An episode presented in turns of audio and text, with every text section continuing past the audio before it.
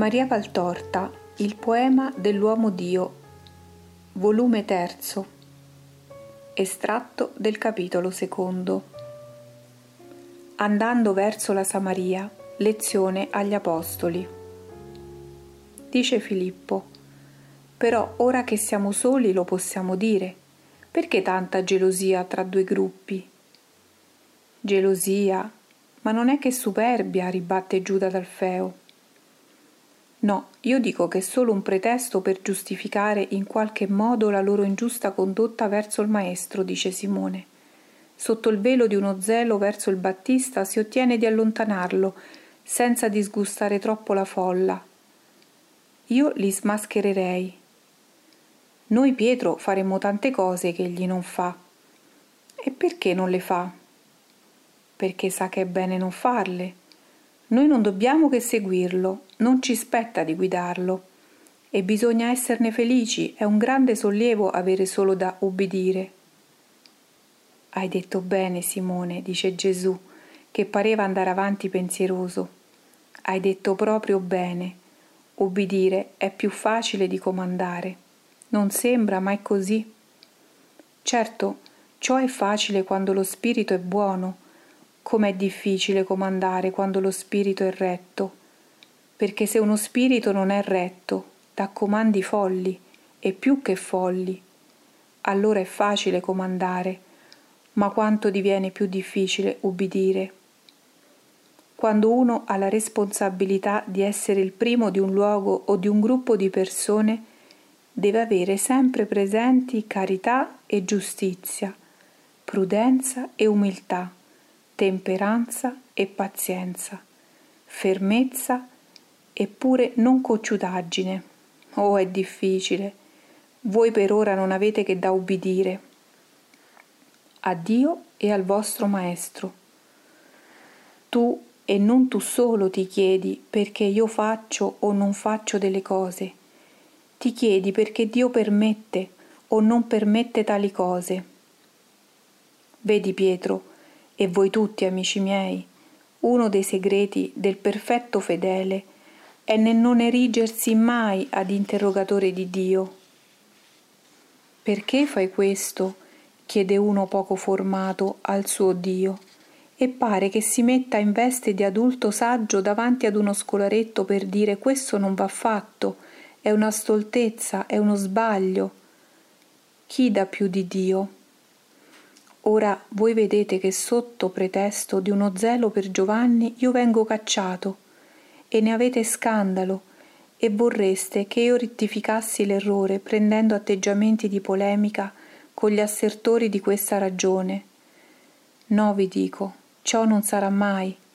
Avete udito il Battista per la bocca dei suoi discepoli. Occorre che egli cresca e io diminuisca non rimpianto, non aggrappamento alla sua posizione. Il santo non si attacca a queste cose. Lavora non per il numero dei propri fedeli.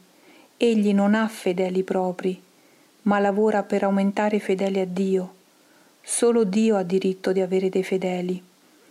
Perciò, come io non mi rammarico che in buona o in mala fede taluni rimangano discepoli del Battista, così egli non se ne affligge, lo avete udito, che discepoli suoi vengano a me.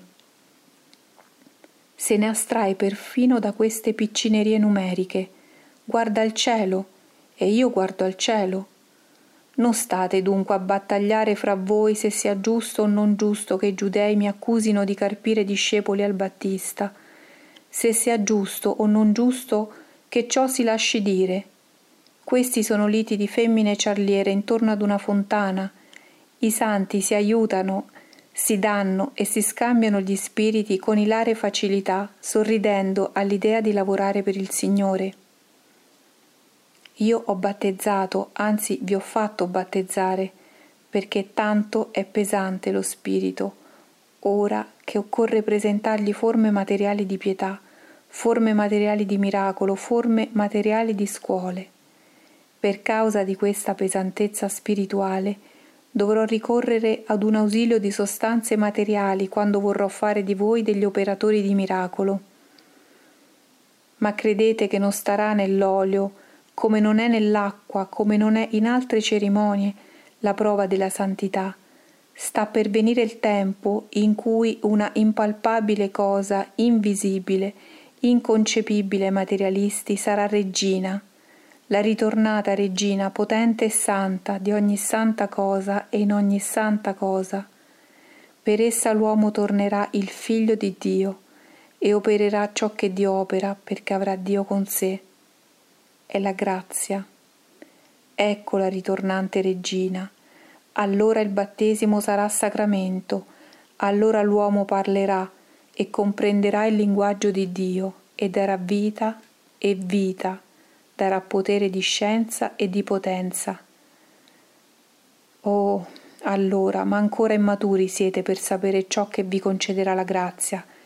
Ve ne prego, aiutate la sua venuta con la vostra continua opera di formazione di voi stessi e lasciate, lasciate le inutili cose dei meschini. In verità vi dico, i samaritani sono per ogni dove, e se io non dovessi parlare là dove è un samaritano, non dovrei parlare più in alcun luogo.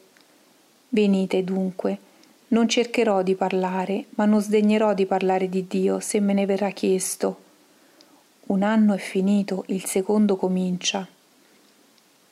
Al principio era ancora predominante il Maestro, ora ecco si svela il Salvatore e la fine avrà il volto del Redentore. Andiamo.